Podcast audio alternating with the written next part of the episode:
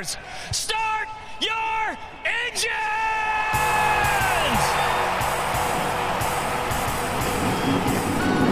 Welcome to the one place everybody wants to be. Victory Lane, your source for news, analysis, discussion, interviews, and more from the world of NASCAR. Now, here's your host, Davey Segal. Welcome back, party people, to the place everybody wants to be. You know it, you love it. It, of course, is Victory Lane. Today is episode 91.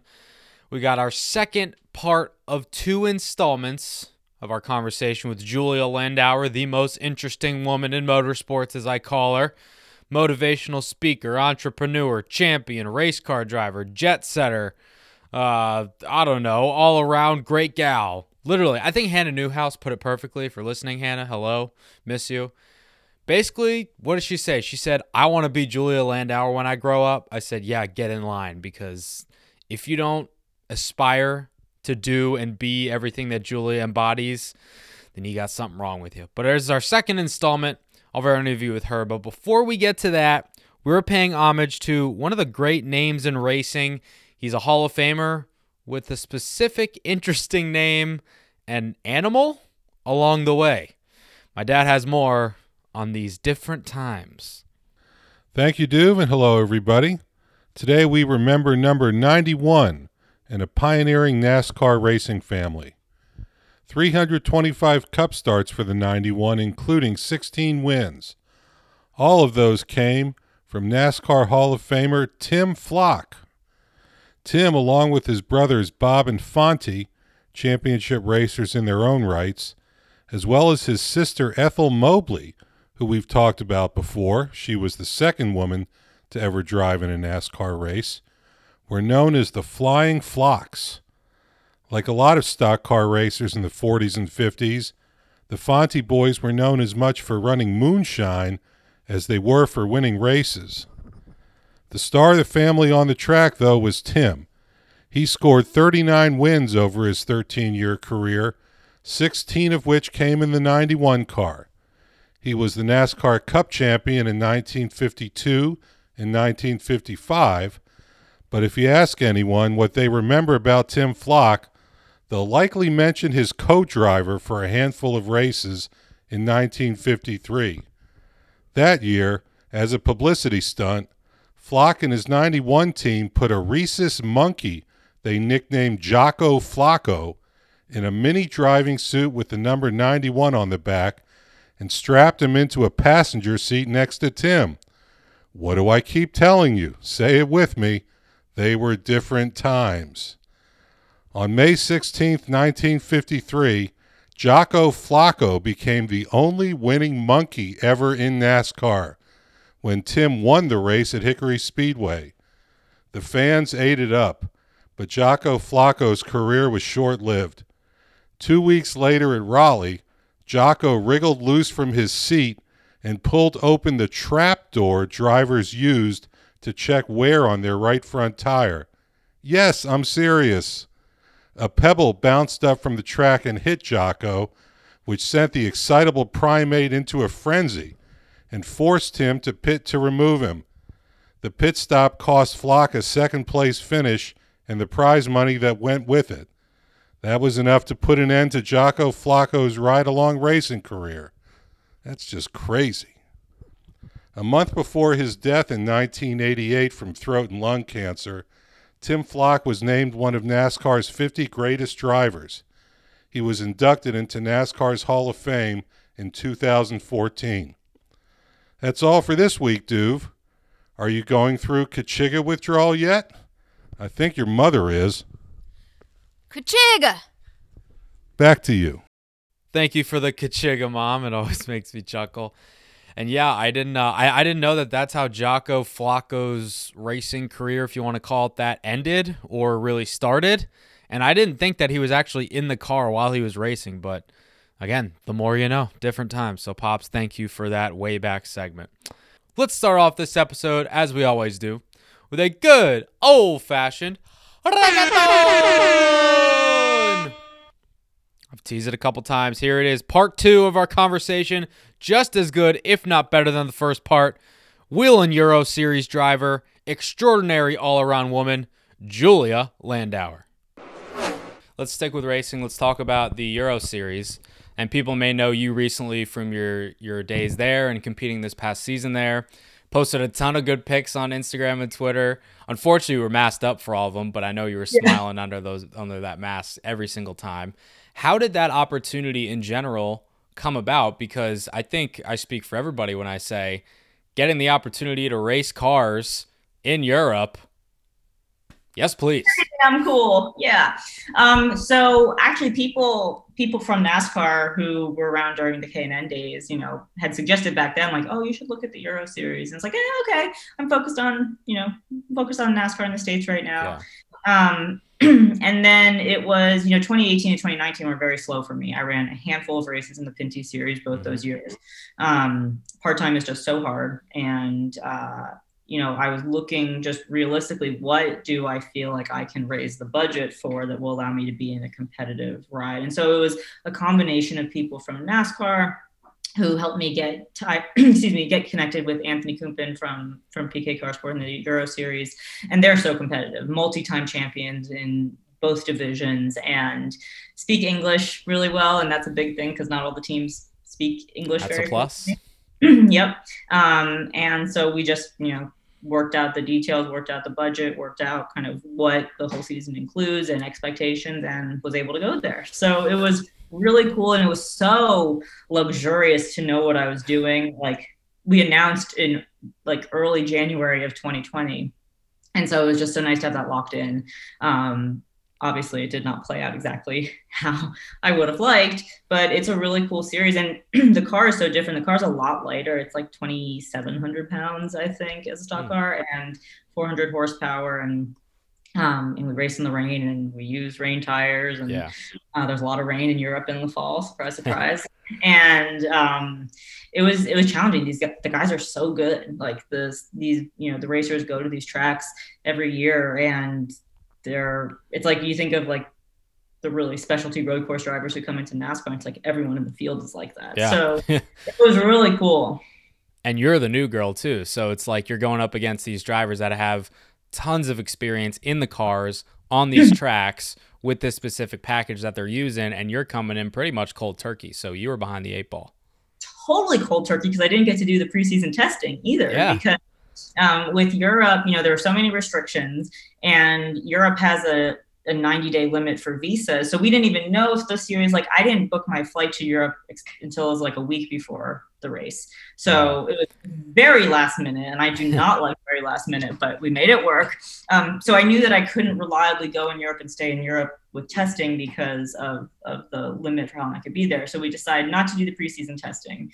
So we get to Italy, and they have this extra practice day, but you know, we didn't have enough foam to fill up the seat insert to share with my teammate Stienes. So it was like, that was awful. And then I had to learn the car, and the track, and it's very different. And we did okay that first race, but it took all the season the whole season. And by Valencia, got my first overall podium, which was great. But yeah, I know that if we had the 3 additional races that the original series called for, those would have been my 3 races, because it's just, I got rusty in the 2 years that I wasn't really racing. And I was on a type of racetrack that is very different. And so, it was an uphill battle, but the team was super great. My teammates were fantastic. I just couldn't have asked for a better season, except if I had gotten a win, but we'll try to go back to that. We got that P3 finish late in the year. I think you finished 5th in Elite 2 points. Is that right? Mm-hmm. Which is the highest finish for an American in either of the divisions, which is really cool. Hell yeah. So, I mean, all things considered, especially with the unpredictability that the season had with the pandemic and just coming in cold turkey, like you said, I know you wanted to win, but I think overall, like, this is a pretty damn good season for you. You should be pretty proud of yourself for that. Thank you. Yeah, it was good. It was good. I also want to clear something up. So you posted a picture. I think it was probably when you finished 3rd and got on the podium. Your trophy that you had said lady trophy on it. Now, I just get this out of the way first. Like, is this like a compliment, Or was this just something that like gets lost in translation? Because like personally, I like looked at it and I was like, okay, that's like problematic. Is this a sexist thing? Or is this actually like an honor? Like I was confused. Let me clarify. So if you're on the regular podium, it just says third place, but they kind of have a championship within the championship. So in Elite 1, they have the, I think they have like the they have the regular championship. They have the junior trophy. So there's like a separate division for anyone under five, I think. And then in Elite 2, they have the challenger. No, it's the challenger trophy. I forget. It's like the people who are 40 and over. And then they have a, I get what you're saying. Goal. Yeah. So it's like it's its own thing within the series. Okay. So anything that said Lady Trophy just means that I was the highest finishing woman in that race. Okay. There was another woman, Ariana, who was in every race. Mm-hmm. And then in Valencia, we had another woman as well.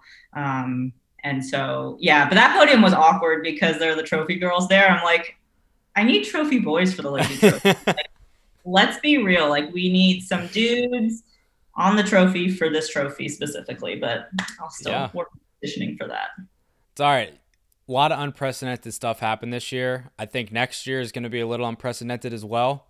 Let's get some trophy boys out there. What do you say? Exactly. I'm sure plenty of people would enjoy it.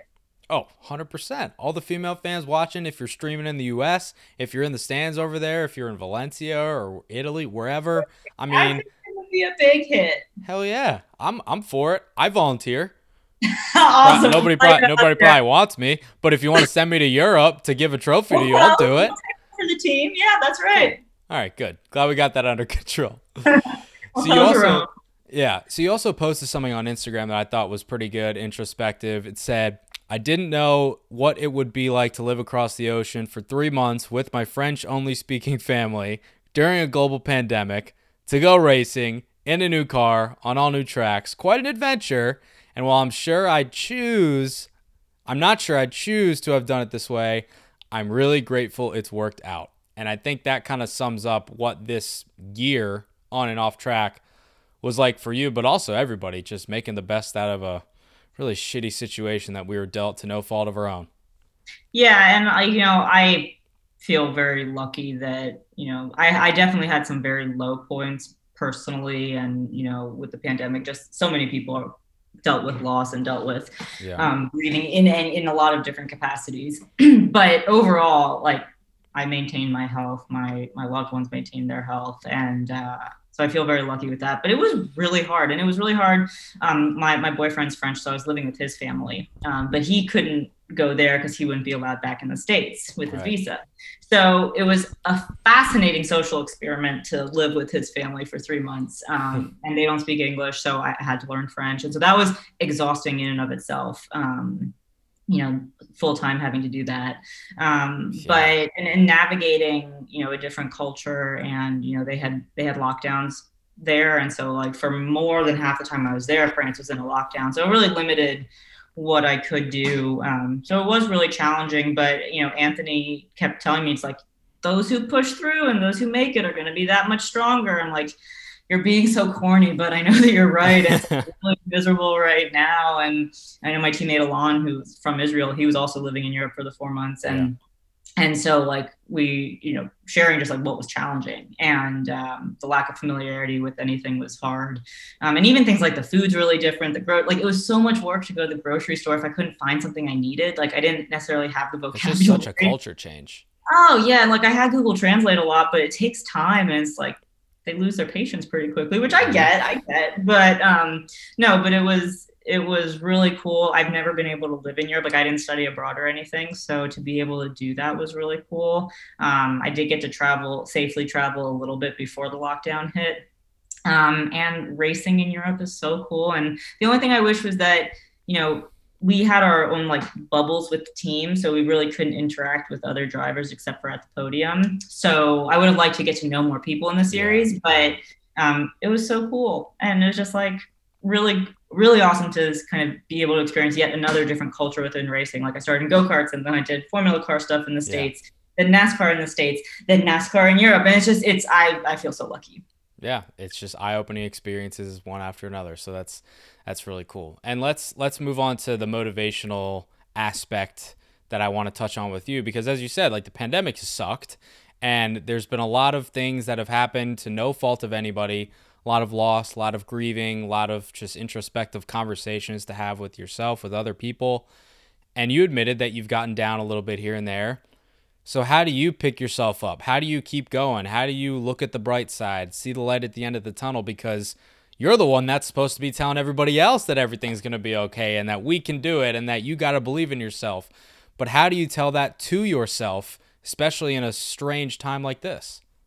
Dude, that's so real, because this year I was like, oh my gosh, I now have to really actively practice what I preach. Because for the most part, like, a lot of what I share with people are lessons that I've learned. And so there's stuff that I've been aware of for a long time that I've worked on. I'm overall a very optimistic person and like see the potential in everything. And that keeps me going, and that keeps it helps me maintain enthusiasm to continue. But this year was really hard. And when I say loss and grieving, it can be of a person, it can be of a career, it can be of, you know, plans that you had set for yourself. And I think it's so important to let yourself feel what you have to feel. If it's extreme pride and being happy, then feel that. If it's extreme heartbreak, like, let yourself feel that. And then you can really move on quicker, I think. But I had to do all the little stuff. Maintaining exercise was super important. You know, being able to FaceTime my friends a lot more was really important. And I think what this year did for so many of us was really test how much we can adapt and maintain, like, our, you know, what we want out of life. And for me, it was really challenging from a professional standpoint, because, like, I wasn't able to go racing.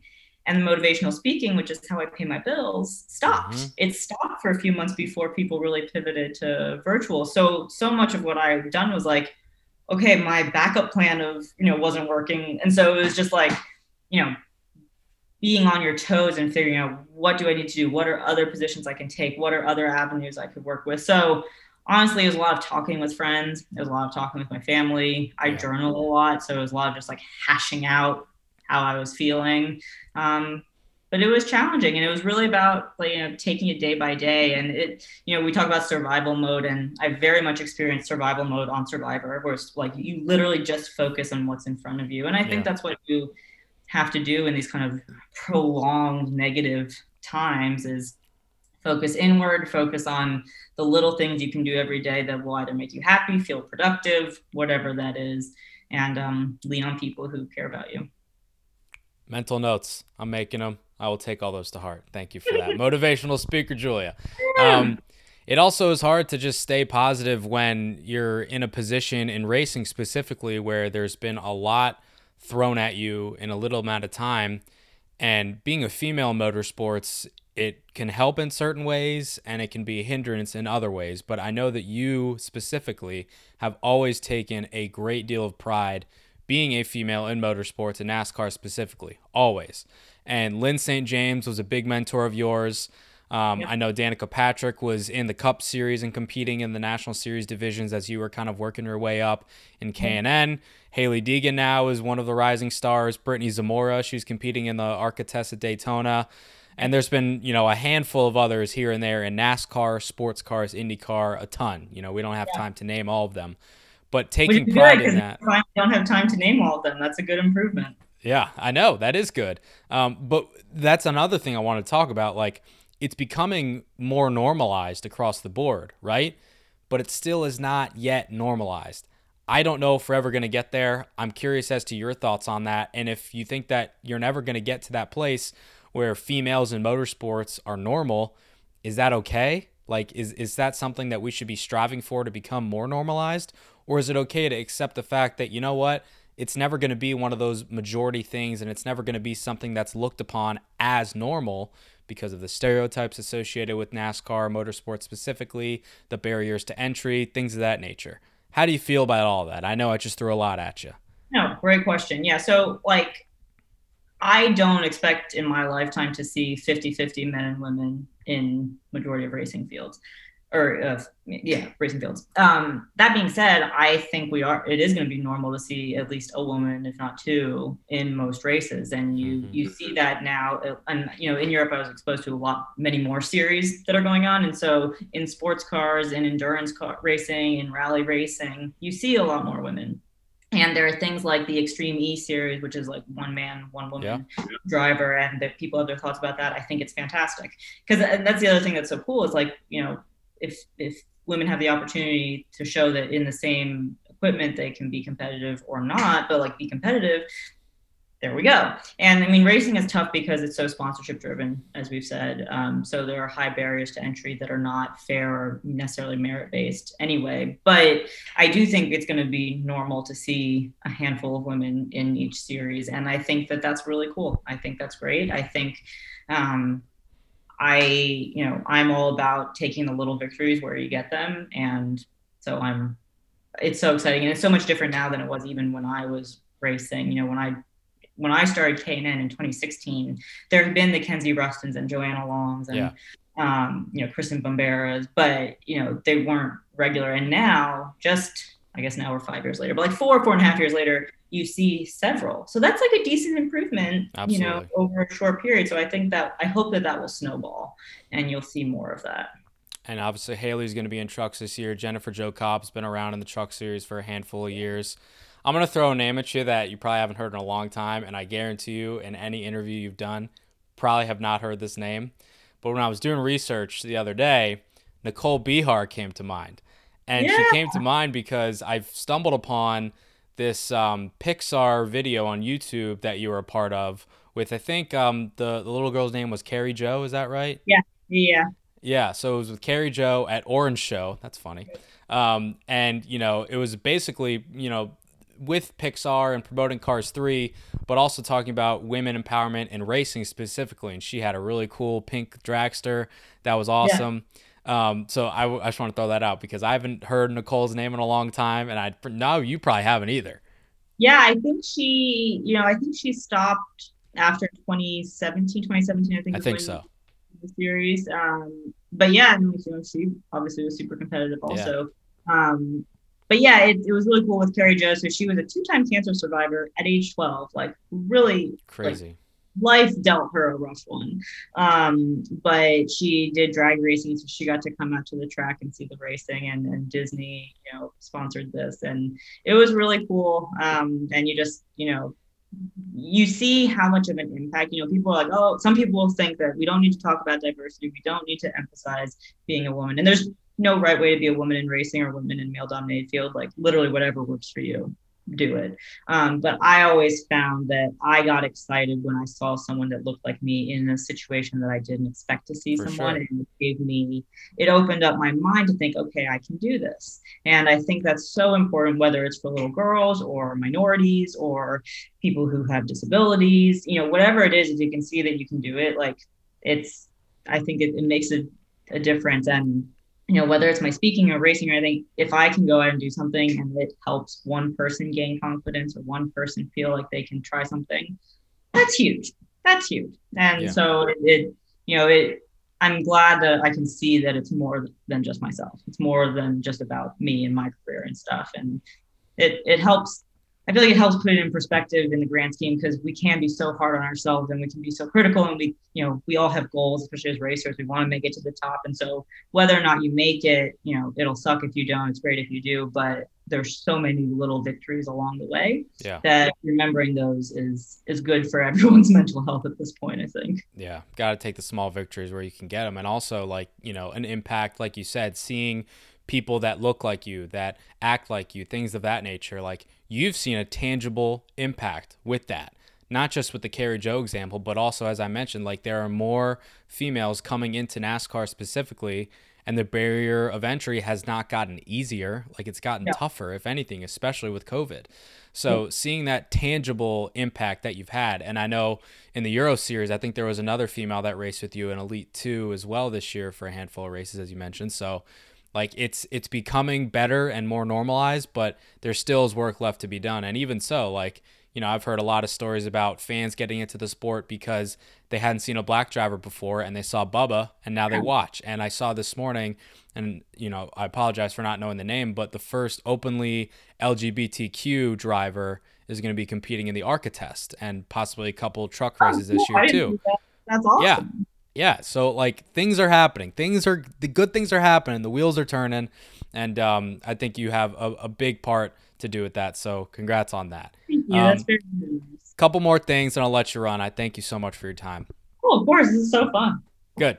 I wonder what your feelings were being mentioned on the Forbes 30 under 30 list in 2017, because that is something that is so far like out of comprehension for me. Like I can't even comprehend being even mentioned on that list. And you were mentioned on it, I guess, 4 years ago now at this point. So back then and even now, like looking back on it, because you're still under 30, you know, what was it like being mentioned on that list? Because that is as prestigious as it gets. It was huge. 2016 was a huge year for me. It was great. Year of Julia. The year of Julia, 2016. Oh, yeah, it was definitely a good one for sure.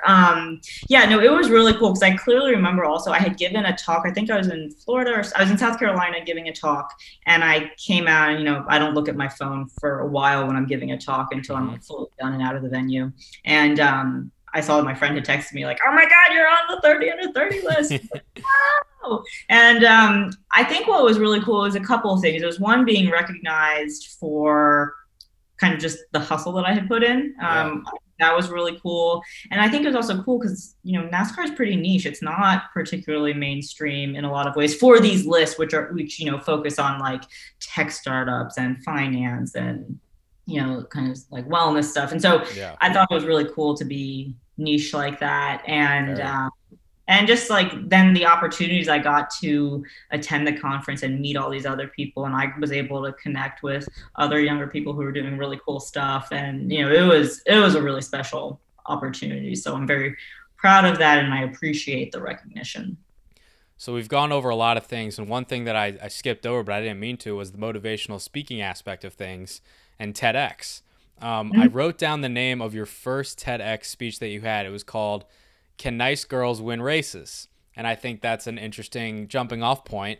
So can you tell us like how that whole thing started for you? Did you want to be a motivational speaker? Did it come organically because of just who you are and your personality? Like how did that avenue start for you? Yeah. So when I got to college, I started just volunteering. I found local girls camps, like some of them were science camps, some were just, you know, girls camps. And I just volunteered to share my story and speak if that would be valuable to the camps. So I've been doing a little of that just, you know, for free, for fun.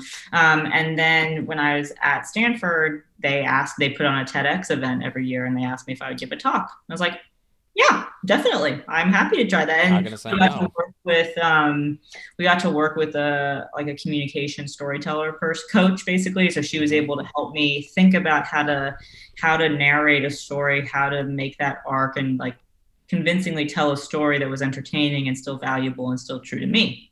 So I was so nervous before my talk, and they film it, and it's like, you know, it was in a highly intellectual environment. I was like, well, I know I'm smart, but like all the people in the audience are really smart. So like, you know, oh, it's just like stress. And I did really well, and they, you know, they laughed where I expected them to laugh, and then they laughed in other places that I wasn't expecting, which is so satisfying. But I was also delivering a serious message about kind of stereotypes about women that can hold them back. And, you know, and when I left, when I was walking out for our break in the midday, there were two women in front of me who didn't know I was behind them. And one really agreed with what I was saying, and one really disagreed. And I just thought that is so cool that I kind of sparked that conversation.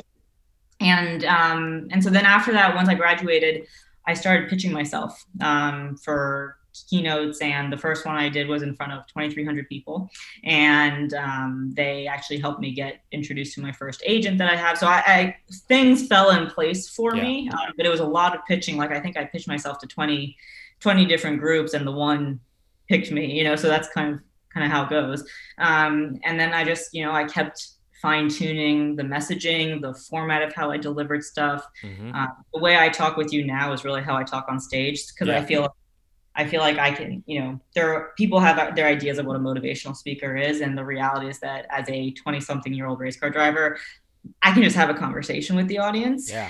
And I really love it. And it's really cool to kind of see what resonates, what doesn't resonate, and to get like people ask really great questions. And I feel very lucky that, you know, I can talk to so many different types of audience, whether it's bankers or students or, you know, associations. And they find value, and I have a lot of fun doing it, and it's a way to pay the bills. So it's no complaints there whatsoever. Yeah. I feel like whenever I watch like a TED Talk or something, the earpiece that I assume you wore one, it's a tan earpiece and it has a little microphone here. I feel like as soon as you put that on, it's like whew, the pressure. You feel like, yeah, but you also feel like a total boss because like I'm important enough to have this like little microphone thing. Or you got the power. Oh, you have the total power. Yeah. And yeah, no, it's cool. It's a fun career to have. Very daunting though, and nerve wracking, and like my heart starts racing before I go on stage every time, even though I know I'm good at it. And it's cool. The only time I had a really rough audience was when I went on at 9 a.m. on the last day of a conference in New York for either insurance or bankers, I'm not sure. And they had all gone out the night before. And so like a lot of people were hungover. It was a rough crowd. Well, it's nice though, because I mean, I wasn't aware actually going into this that like that, is that your main source of income, this motivational speaking? That's awesome. That's amazing. Wasn't awesome this year. Was not awesome. Fair.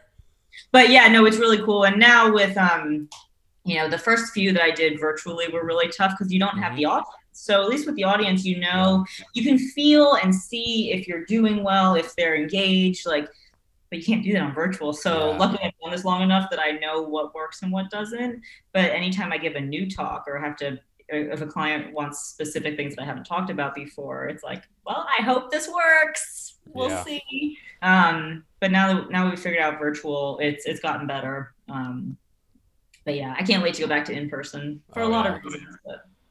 It's just so invaluable. It's just like, you know, the pandemic has made me, and I'm sure you two, realize a lot of things. Maybe at the top of the list, none more than the value of face-to-face interaction.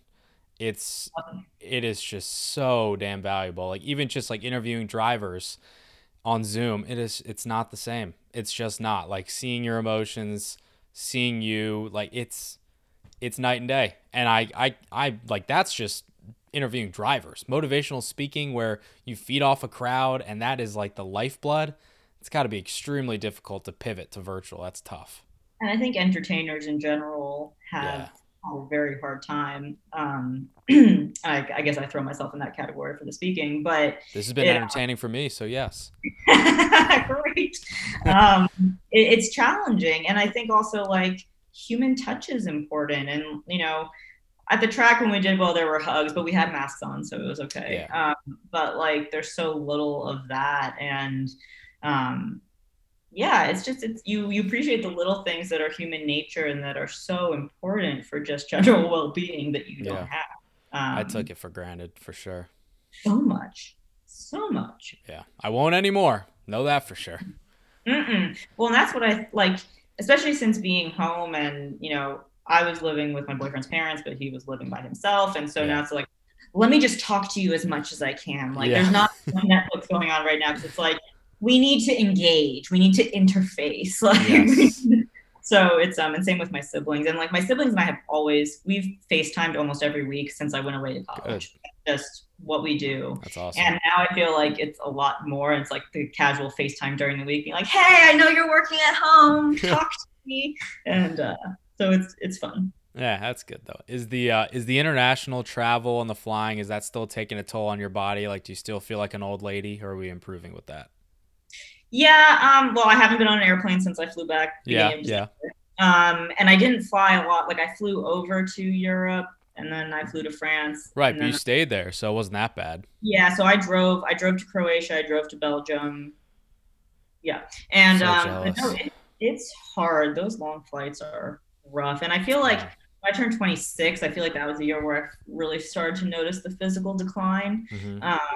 And then like combination of mental and physical fatigue after this year, like when I got home, I just didn't work out until the new year. And oh my God, getting back in shape 30 after a month of not exercising is challenging. I'm seeing Trey at Podium Performance Fitness this week, and I gave him a heads up. It was like, it's going to be rough. Like, don't laugh.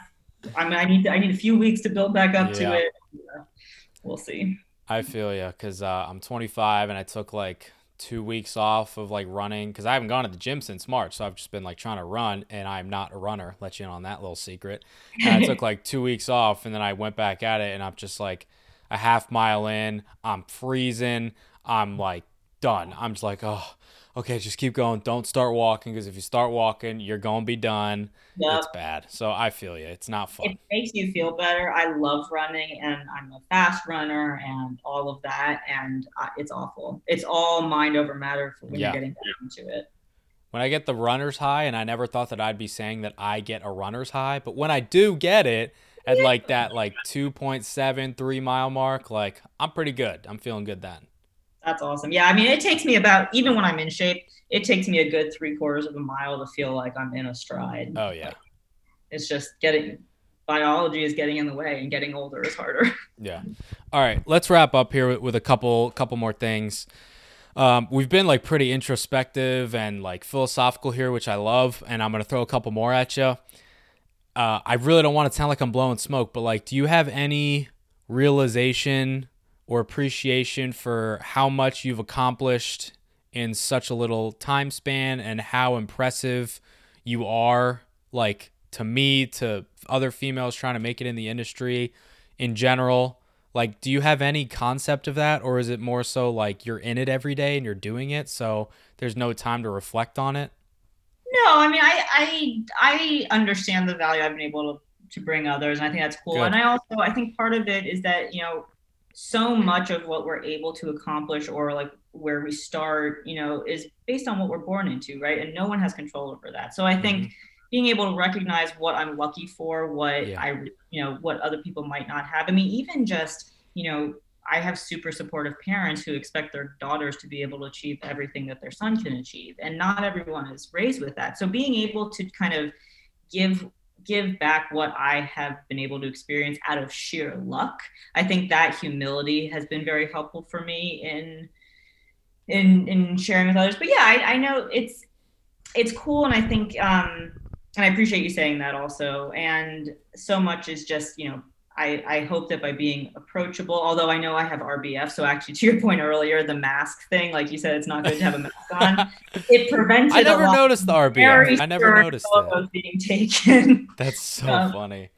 But no. So I do appreciate it. And the thing, you know, there was over the summer when I didn't know if I was going to be able to go racing, and I had so been looking forward to this season, for the team, for the series, for the being in Europe and all that stuff. And when I didn't know if I was going to do it, and I wasn't doing any speaking because that stopped, it just felt like my professional world was crumbling.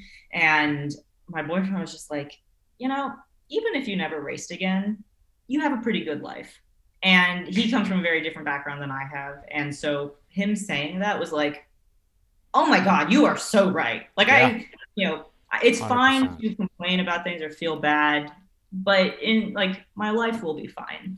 And that was a very liberating thing to feel during the pandemic, and then keep in check for the rest of my life. So that was helpful. That is very helpful. And it's very well said. So good to your boyfriend for that. That's right. Brownie points for him. Yes, absolutely. Julia, you are a race car driver, entrepreneur, motivational speaker, female empowerment activist, Stanford grad, champion. I mean, as I said in the intro, like there's so many things that you can attach to yourself, but how do you want to be seen? And how do you want to be labeled, if anything? Do you have any sense of that? Or is it more so like the impact that you were leaving and continue to leave on people, as you just mentioned? That's plenty enough, but I'm curious if you have any specific like desire or want to be seen or looked upon in a certain way. Yeah, I mean, I definitely think about how people think of me, and, you know, if there's a legacy to leave, what that is. And I am naturally a can-do person. I think just being known as a go-getter, and that also plays in with what I hope to continue to help others with, is like, why not just go for it? Why not try? Why not go after it? So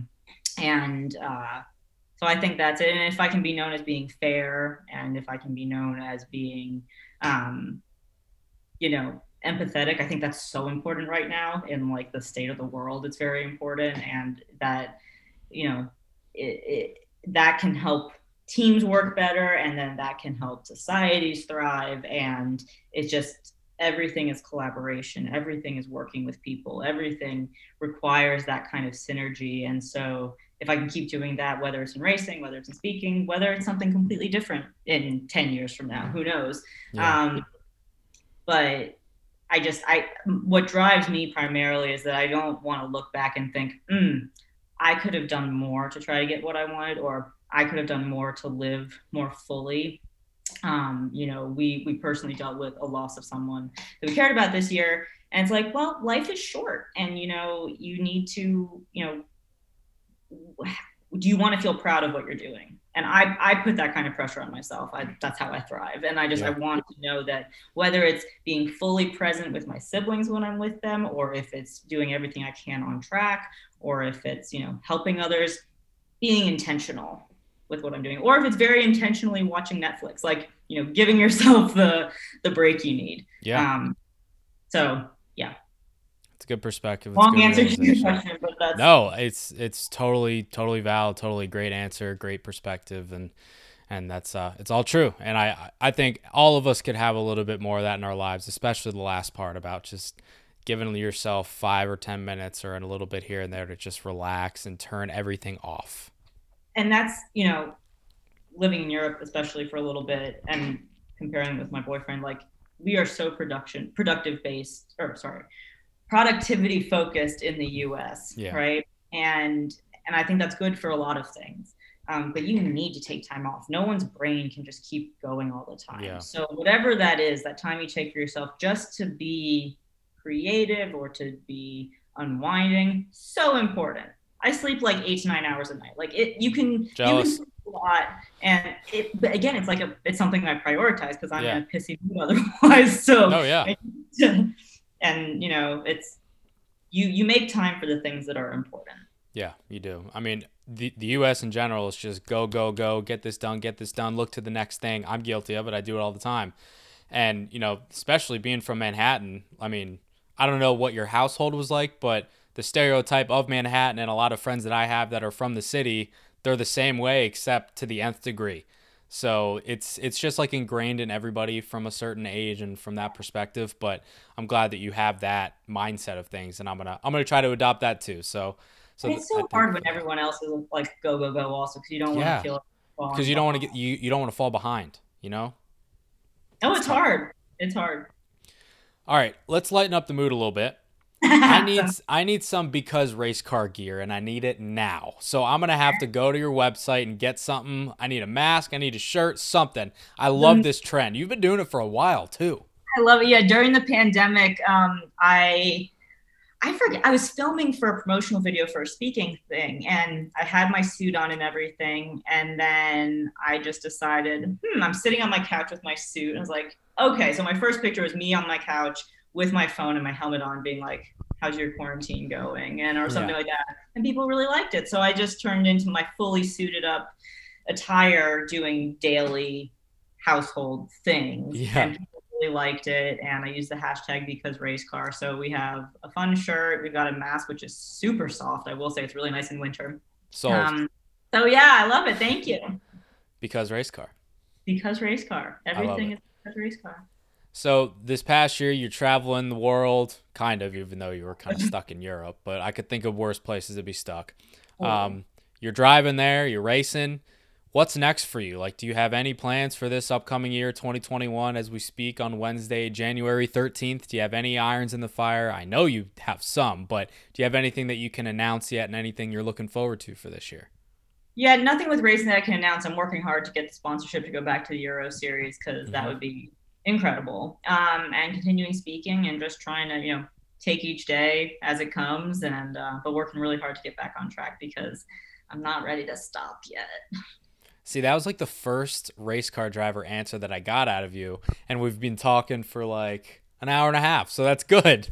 What do you mean first race car driver answer? Well, I don't know. Race car drivers always have this answer where I'm like, oh, so what are you doing next year? Do you have any irons in the fire? They're like, we're just trying to secure some sponsors. We're really excited for the future. You know, we're just going to keep at it. One of those. Trust me, if I had something to announce, everyone would know. But yeah, no, I know. That's the grind. You know it as well as I do. It's just, it's getting the funding to go racing. And as I mentioned, my parents weren't going to pay for this forever. So being an adult's hard.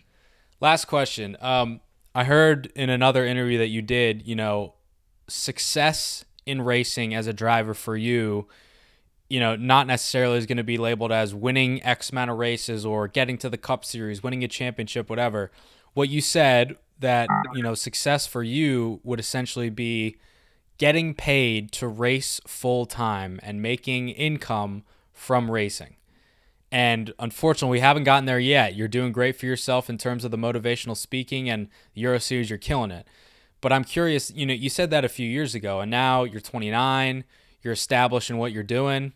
Yeah. Is that still the goal for you? Is the goal still to, you know, get a full-time seat in NASCAR or racing in general and get paid that way? Is that going to be success for you in racing, or have your rules and your morals and I guess your outlook on things, have they changed a little bit?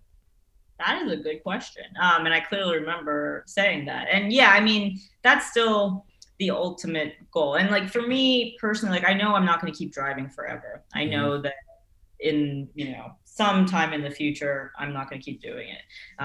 Family reasons, whatever. It's hard to drive if you have kids, right? It's not a right now thing. Very clear, not right now thing. If your boyfriend's listening, not right now, all right? Yeah, not right now, don't worry. So, but it's something that women have to think about. Yeah. And so I'm aware of that, but it's still, I'd still like to get paid to go racing. I wouldn't say that I was an unsuccessful race car driver because if I don't get to that point, you know, 2 championships, dozens of wins. I'm very proud of myself. I would love to get a 3rd championship now. 2 is a kind of weird number. It'd be nicer to have like a nice 3. I'm on board. But no, I mean, I haven't been as successful as I would have liked to. I mean, obviously, I think if you're a race car driver who's been pursuing it since you were 10, like by the time you're in your late 20s, you want to be, you know, at the Cup Series, whatever. Yeah. I haven't gotten that, but no, I'm proud of myself and trying to be a little more humble, I guess. But yeah, no, I mean, I'd still like to get paid to go racing. I'd still like to be able to get more wins. But I will be a little lighter on myself and not consider myself unsuccessful because, you know, this is where I am. Because race car. Because race car, exactly. You can use it for anything, really. Literally anything. Now, that's why we love it. Yeah, exactly. Justify any action with because race car. There we go. Yeah. I'm down with it. So this has been great, Julia. It's been great to just like catch up with you, honestly, because it's been forever. I think the last time I saw you was like, thank you for that. I think the last time I saw you was at the awards banquet in 2019, and it's been a minute since then. Oh yeah. Oh, I'm also so bummed we didn't have one of those this year. I know. But it's been fun. Thank you for taking the time. Oh my God, I mean, it's been one of the longest interviews I've done on the podcast. So.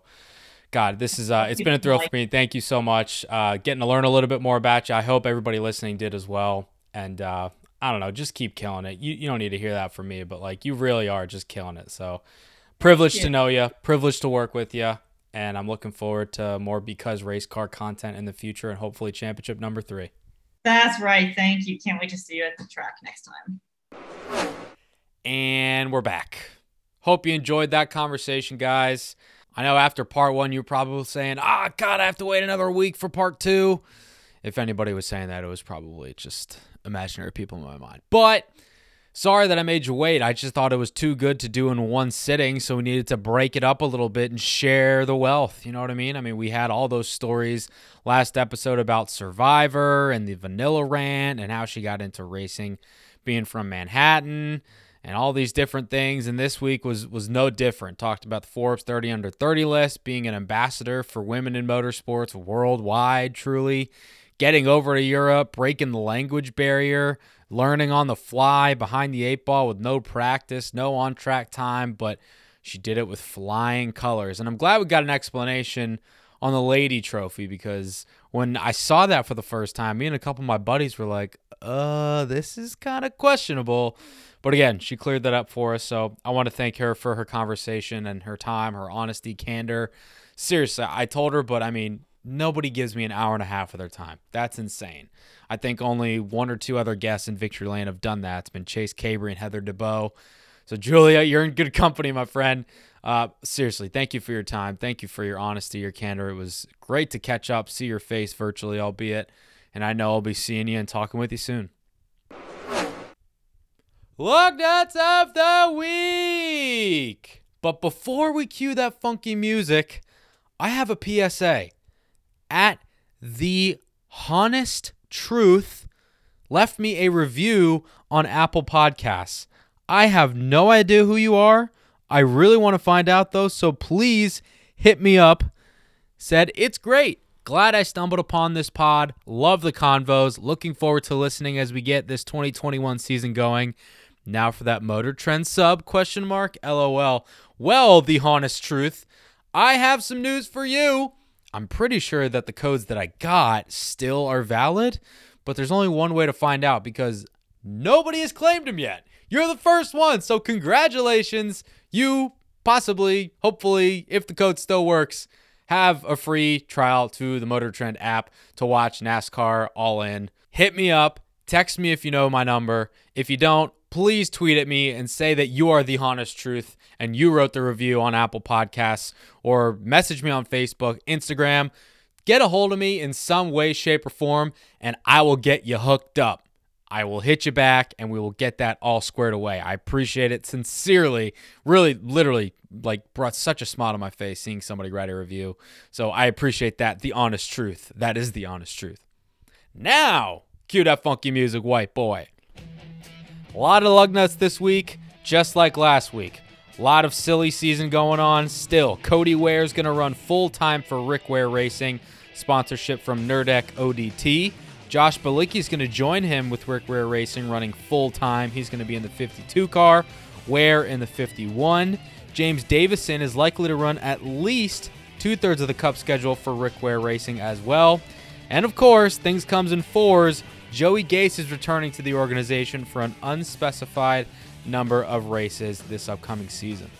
Runner-up in the ARCA Menard Series West Point standings for Sunrise forward Blaine Perkins. He's going to run part-time at least 6 races for Our Motorsports in the number 03 entry.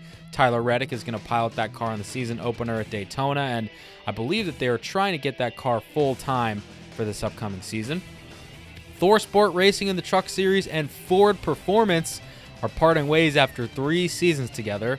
They're expected to rejoin Toyota, which I believe leaves David Gilliland Racing as the lone Ford truck team in the Camping World Truck Series. FR8, or Freight Auctions, I don't know how it's pronounced, they're going to sponsor Michael McDowell for 6 races in the Cup Series for Front Row Motorsports this year. Cody Vanderwall will not be returning to Jimmy Means Racing next season due to funding issues, unfortunately, for that former K&M Pro Series West winner.